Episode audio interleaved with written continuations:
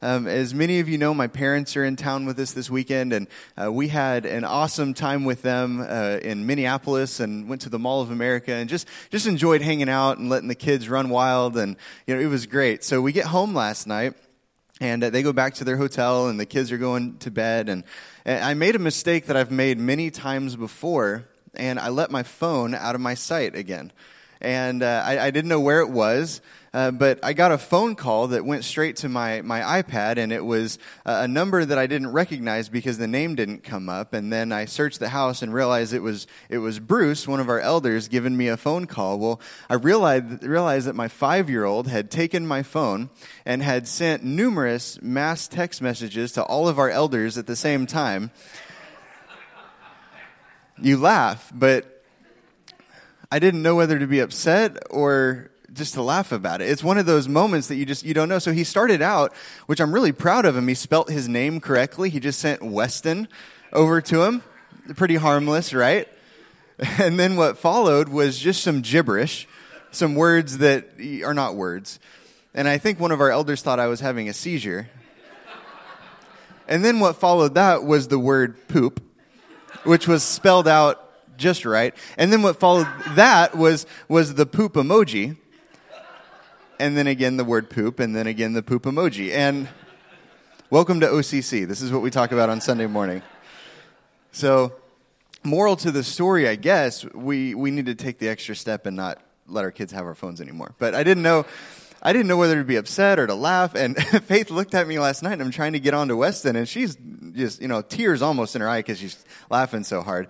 So I couldn't follow through with the discipline last night. It was just, uh, it is what it is, and, and we'll learn our lesson. Well, now, we talked a couple weeks ago about how the book of Luke, it really does help the reader understand why we believe what we believe. Remember, Luke was a Greek Gentile doctor who heard the unlikely story of Jesus' birth, his life and ministry, his death, burial, and resurrection. He heard these stories, the unlikely story, and he believed.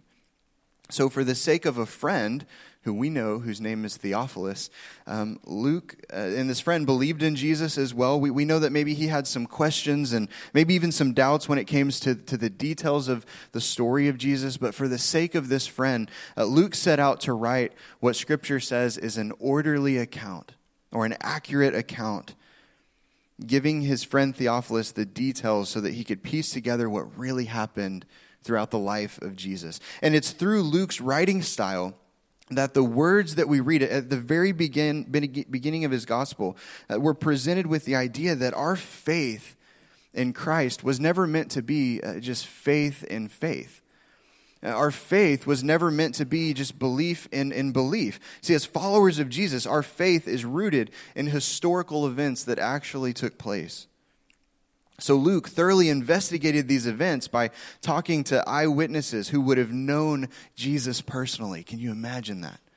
He, he talked to eyewitnesses who would have spent time with Jesus, people who would have witnessed the miracles of Jesus firsthand. Luke helps his friend understand that the stories that have been told about Jesus are, are more than just stories. And that's the theme for this entire message series that the power in the Christmas story is just that it's more than just a story. So in week one, we took a closer look at the first four verses in Luke's gospel. And I want to reread those together this morning because they lead right into uh, what we're going to talk about today. We're going to pick up in Luke chapter 1, verse 5. So in week one, we talked about Luke 1, verses 1 through 4, and we'll, we'll read those together. It says, Many people have set out to write accounts about the events that have been fulfilled among us. They use the eyewitness reports circulating among us from the early disciples. And uh, we talked about in week one how that word disciples doesn't just mean uh, the 12, it means any believer at that time. Having carefully investigated everything from the beginning, uh, this is Luke talking. I have also decided to write an account, an accurate account for you, most honorable Theophilus, so that you can be certain of the truth of everything you were taught. So, from these four verses, we talked about how, as a doctor, uh, Luke wanted to know the facts, and he wanted to make sure that he could pass on an accurate, orderly account of what really happened. And he did this by talking with eyewitnesses to the birth, life, ministry, death, burial, and resurrection of Jesus. Uh, Luke personally knew a lot of the people that we encounter in the New Testament. And he investigated these events so that his friend Theophilus and so that all of us, so that the church today could be certain of the truth. Luke doesn't just give us a story, he gives us the real account of what actually happened. You know, I was thinking this past week, if we were to gather this morning and, and survey the room and compare the details of all of our past Christmas experiences, you know, I, would bet that there'd be uh, some differences, but there, there'd be a lot of similarities. And one similarity that I was thinking about this week, maybe you can relate to this, is the agonizing wait that we have to endure before Christmas morning arrives. All right, Th- think back to this. Even as an adult, I don't know how it's possible, but the days leading up to Christmas, seems so much longer than any other days throughout the entire year. And I remember this being a lot worse when I was a kid. You know, you couldn't sleep at night. You were just excited. You, you, I don't know what it was, but even as an adult, it, it's still there. It's hard to wait for Christmas morning to arrive. But the great thing is this, and this is what was going through my head this week, that no matter how slow its arrival, no matter how much we, we have to wait, and it's probably a lot worse for our kids, but no matter how long we have to wait, Christmas morning always comes, right? Every December 25th. And the feeling of waiting with great anticipation was also the feeling leading up to the very first Christmas. in fact, prior to the first Christmas, for many generations, there were always a handful of Jewish people who waited every single day for the arrival, not of Santa, but of the Messiah for Jewish families, the Messiah was the promised one, the one God had talked about in the Old Testament and promised would come and lead his people. But unlike the certainty of our Christmases, which we know, again, comes every December 25th, this waiting went on for generation after generation with no results.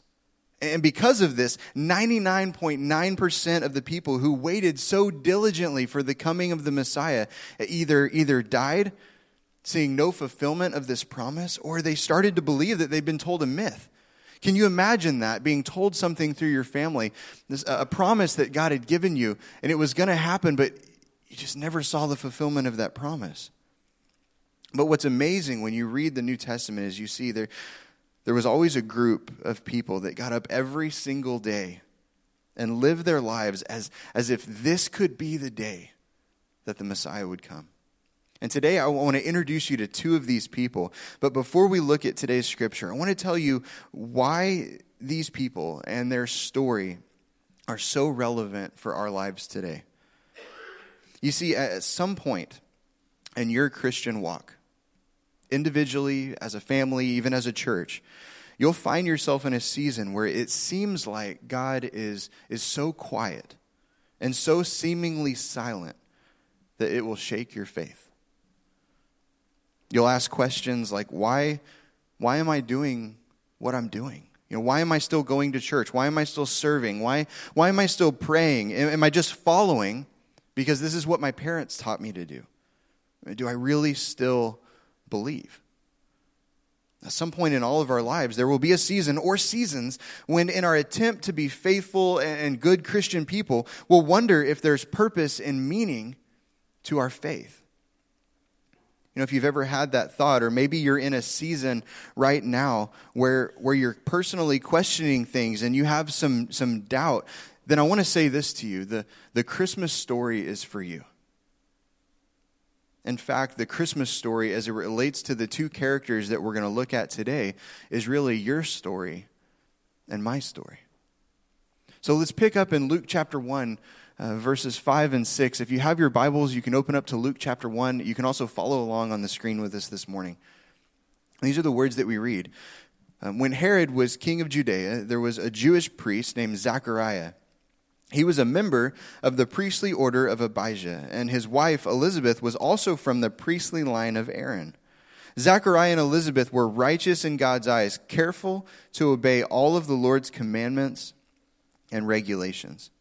So Zachariah and Elizabeth were both from priestly lines of Israel, which basically means that they were both preachers' kids, and they came from a long line of preachers' kids. That's, that's basically what that means. So I want, I want to see this morning in the room. Did we have any preachers' kids in the room this morning? Any PKs in the house?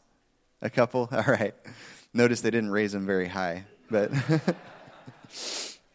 Well, Luke, Luke, tells us that when God looked at Zachariah and, and, Elizabeth, he thought they were getting a lot of things right based on their faith in the Lord, based on how they were living their lives. They were careful to obey all of God's commands and, and regulations. And notice what this does not say. It does not say that, that they were concerned about the hundreds of man made rules and, and, laws and regulations that were put in place at that time. We know that there, there were over 600 man made rules and laws, these, these legalistic rules that some of the religious leaders would have families and individuals follow. It was, it, it was like a weight stacked on top of you that you could never fulfill. They weren't concerned about that. Instead, they focused on obeying God's instruction from God's word. That's what was important.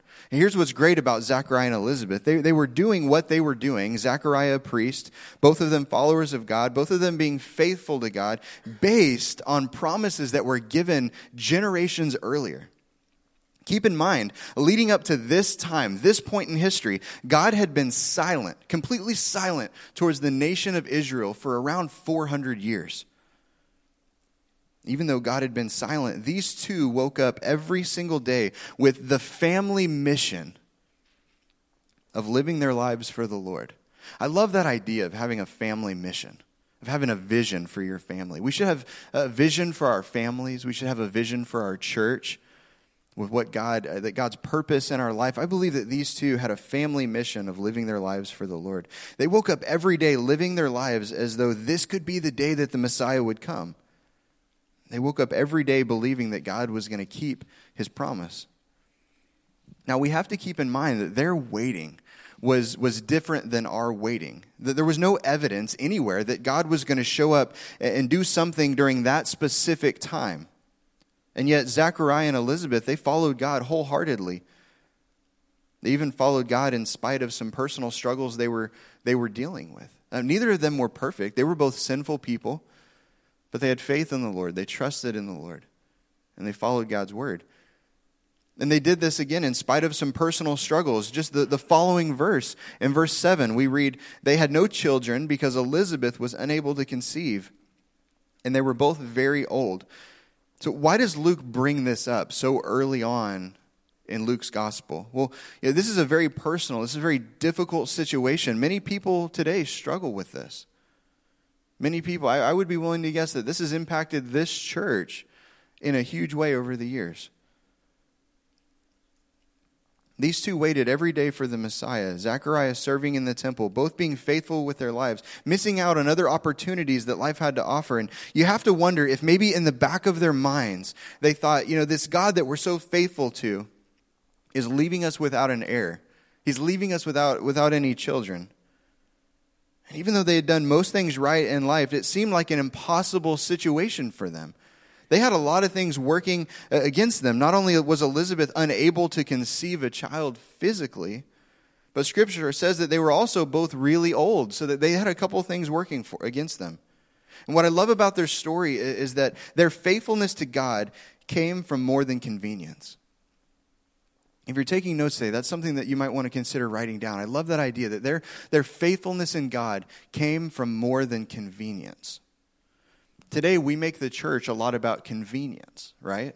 We've talked about some of these things. I think our church has gone through a couple of seasons where we've wrestled with some of those things. What, what is worship? What does it mean for the church to gather together? You know, we come in and we have the comfy seats and the air conditioning or the heating, and, and none of these things are bad. But when we make worship about those things or we make our life about those things, it becomes about convenience and, and ourselves. And what, one thing we learned from them is, is they had a lot of they had a lot of struggles, a lot of deep hurt in their life, and they they still continued to worship the Lord. They still continued to have faith in the Lord outside of what was convenient. It was based on a promise made to a man named Abraham generations earlier. And that promise is recorded for us. I love this. In, Genesis chapter 12, verses 1 through 3, we have this promise. It says, The Lord said to Abram, This is Abraham before God changed his name. Uh, leave your native country, leave your relatives and your father's family, and go to the land that I will show you. I will make you into a great nation. I will bless you and make you famous, and you'll be a blessing to others. I will bless those who bless you and curse those who treat you with contempt. All the families on earth will be blessed through you. So when I read this, we see most of this promise had been fulfilled during the time of Zechariah and Elizabeth. Uh, Abraham, or Abram at this time, left his home country, moved to a new land. I mean, that's scary in and of itself, right? Getting up and just leaving, going somewhere you've never, never been before. We, we read God had built a great nation uh, through him, through Israel, and made his name famous. But verse 3 is where the promise might have looked doubtful for these two people, for Zechariah and Elizabeth. It, says, I will bless those who bless you, and whoever curses you, I will curse. And all the peoples on earth will be blessed through you. And we know the you is Abraham and the lineage of Abraham. And this was the, the root idea for God's people that there was something more for them. God had something more in store for his people. You see, if you go all the way back to Genesis, after God gave Abraham this promise, Abraham finally had a son of his own, who had a son, who had a bunch of sons, who, who moved to Egypt, and they became the nation of Israel. And while they were there, uh, they found themselves in bondage and slavery. And eventually, God made a way for them to make it to the promised land, the land that was promised to them, where they became a strong nation. And at that point in Scripture, things really began to took off. It, it, looked like now was the time that God was going to bless uh, all the peoples on, of the earth through the lineage of Abraham. You know, during this golden age of Israel, things were looking really good, but then everything began to fall apart. The nation split. We read that there were wars. There were some good kings and then some really, really bad kings. Israel was conquered, their, their land was occupied. The people, they were exiled, they were split up from their own homes. And the idea that somehow the entire world would be blessed through them, a people who no longer had any leverage whatsoever, no longer had any wealth. Imagine working your entire life for your retirement or you know to pass something on to your kids and then that just being forcefully taken from you everything that you own your physical possessions, the things that you value. This, this people group was forced to leave the land that they knew as home. So, for Zachariah and Elizabeth, the idea that somehow the entire world would be blessed through them, a people who no longer had any leverage, wealth, or say so about their future, this seemed absolutely crazy. But it gets worse. We know from extra biblical historical text that in, in 63 BC, there was a guy named Pompey the Great. He was a Roman general. He marched right into Jerusalem. He pushed past the temple guards and priests, and he walked right up to and then into the Holy of Holies. This is where the Jews believed that God dwelt. You see, what's significant about that? Well, only the high priest was allowed to enter near the Holy of Holies uh, uh, once per year. In fact, the Jewish people believed that if you went into the Holy of Holies unannounced, uninvited, that God would strike you dead right then and there. So when Pompey walked right up to and then into the Holy of Holies and nothing happened to him, a word began to spread around Jerusalem. The implications seemed clear that the, the gods of the Romans and Jupiter, and more specifically, must be more powerful than Yahweh, the God of Israel.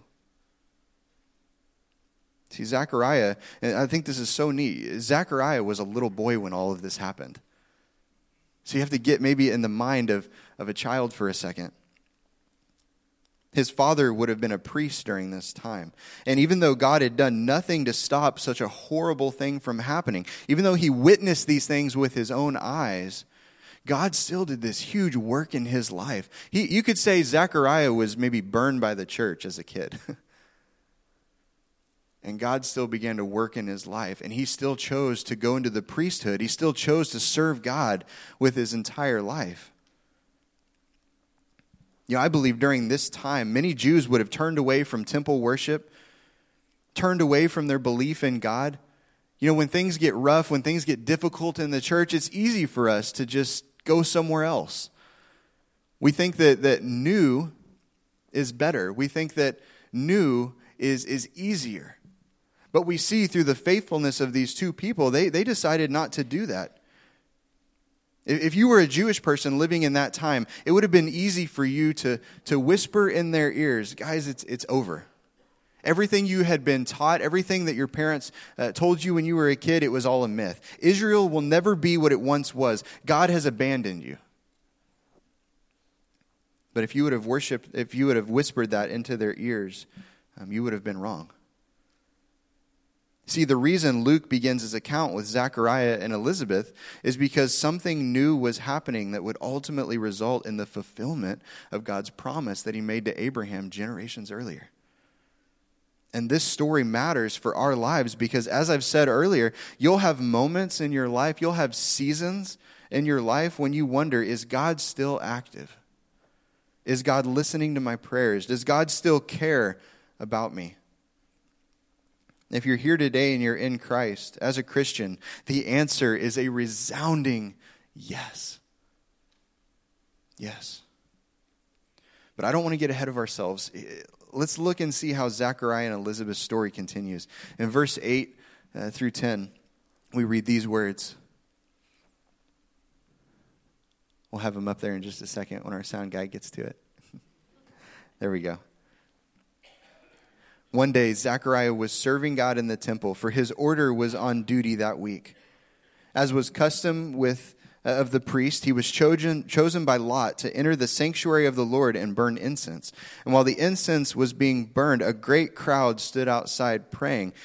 So the priests on duty, they would cast lots, and this is really like the first form of gambling, all right?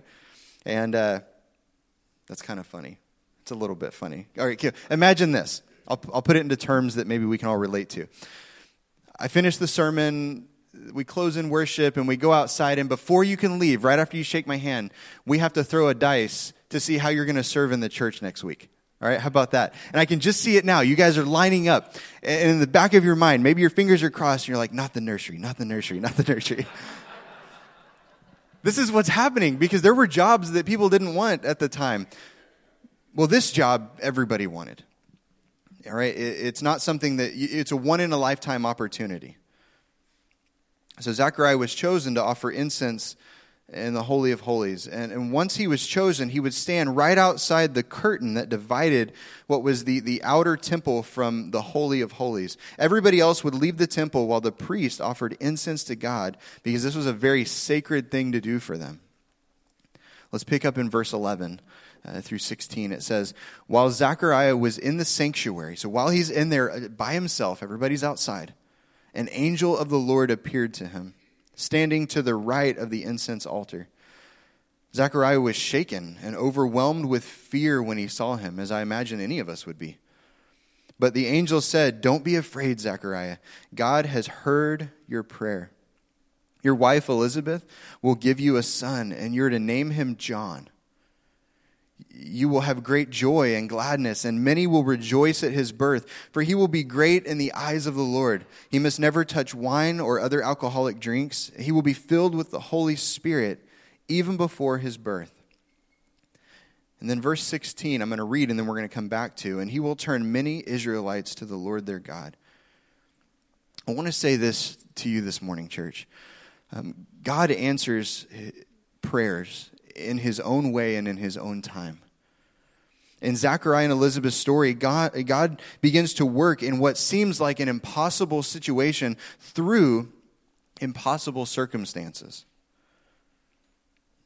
So, I think, as a side note, and maybe a lesson for, for our church this morning, is this that if we're crying out to God, if we're praying about something specific, God says never give up. Keep praying about those things. Be persistent in your in your prayers. But if you want your prayers to be answered, it might be that we have to be open to what God can do in impossible situations.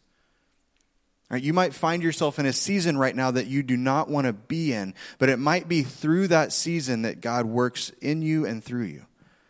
It might be in that season that God answers your prayer. Maybe not in the way that, that you're asking for. Because remember, God answers prayer in His way and his, and in His time. We have to wait on the Lord. So, verse 16, I said we were going to come back to. It tells us that this baby, who we know later is John the Baptist, would help turn many people back to God. And again, I read that and I wonder okay, Luke, why would you include that? Why is that important? I believe it's because many of the people in Israel had abandoned God. God had not abandoned them, they had abandoned God. Uh, God had been silent in Israel for hundreds of years, and people started to believe that the promise that was made to Abraham generations earlier, that that promise was over, that it was a myth. So Luke reminds them that, hey, this promise is being fulfilled as we speak. Let's continue reading and see what happens. Uh, verse 17 through 20 says, He will be a man with the spirit and power of Elijah, and he will prepare the people for the coming of the Lord. He will turn the hearts of the fathers to their children, and he will cause those who are rebellious to accept the wisdom of the godly. So Zechariah responds at this point. He says to the angel, How can I be sure this will happen? I'm an old man now, and my wife is also well along in years. That was Zechariah's way of saying, My wife is really old.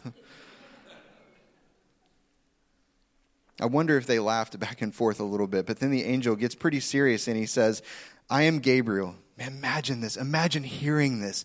Put yourself in his shoes for a minute. I am Gabriel. I stand in the very presence of God. And it was he who sent me to, to bring you this good news. But now, since you didn't believe what I said, you'll be silent and unable to speak until the child is born for my words will certainly be fulfilled. And then hear these last words at the proper time. In other words, don't miss this, church. God had this day marked on his calendar since the beginning of time. God has waited hundreds of years on purpose. He didn't wait as a form of punishment or or discipline for his people. He waited on purpose. God had watched his people abandon him, yet there was an appointed time for all of these things to take place. God never stopped working. He heard not only the prayers of Zechariah and Elizabeth, but also the prayers of hundreds and thousands of people throughout the generations. And that, that leads us really to the main point of the message today. If you write one thing down, write this down. And that is when God is silent, it does not mean that he is still. When God is silent, it does not mean that he is still. Let's see how this, this story wraps up in verse 21 through 25. Meanwhile, the, the people were waiting for Zechariah to come out of the sanctuary. They were, they were waiting, wondering why he was taking so long. And when he finally did come out, he couldn't even he couldn't speak to them. And then they realized from his gestures and his silence that he must have seen a vision in the sanctuary. When Zachariah's week of service in the temple was over, he returned home. Soon afterward, his wife Elizabeth became pregnant and went into seclusion for five months. And here's her response How kind the Lord is, she exclaimed. He has taken away my disgrace of having no children. Look at the detail that Luke puts into this gospel. We know he, he was led by the Holy Spirit to pen these words. And when I read this story, I'm reminded that although faithful, remember, they were counted righteous in the eyes of God. They, they were faithful to God. They followed all of God's commandments and regulations. Although faithful, Zachariah and Elizabeth still struggled with doubt and that's okay. It's okay because God was able to use their doubt to bring them to a place of greater trust in Him. And it's through their story that you and I are reminded that God is always faithful, even when we are not. God is always faithful, even when we are not. Their story reminds us that when we're struggling with the tough questions like, do I stop believing? Is God really listening? Am I still am I valuable to God? That your faith is not misplaced today. Your faith is not misplaced. The Christmas story is a reminder that even when God is silent, it does not mean that he is still. Even when God is silent, it does not mean that he is still. So, in closing, I want to say this. Maybe, maybe you're sitting here today and you're in the middle of an uncertain season in your life. Maybe, maybe you have an illness that you're struggling with. Maybe there are family issues that you're trying to work through. Maybe there are issues of faith. It's my prayer that you would allow God's word to speak to your heart this season like never before. Let's be like Zachariah and Elizabeth, men and women who are confident that God is who he says he is, that God will keep his promises, and that God's with us every single day. Remember, Zachariah and Elizabeth were not perfect people. The only perfect person that we see in Scripture is Jesus Christ himself. Zachariah and Elizabeth were not perfect. You and I are not perfect. We, we sin, we struggle, but God goes with us because of the birth of a baby boy in a humble stable, not John, but Jesus. And this season is a reminder more than any other time of the year that God is a God who can be trusted. Even when He's silent, it does not mean that He's still. God is more than faithful in fulfilling His promises. Today, church, I want to just encourage you to put your trust in the Lord. It's that simple. God is who He says He is. Today, put your faith in Him. Put your trust in Him, no matter it is what you're going through, no matter the season that you find yourself in. Trust in the Lord.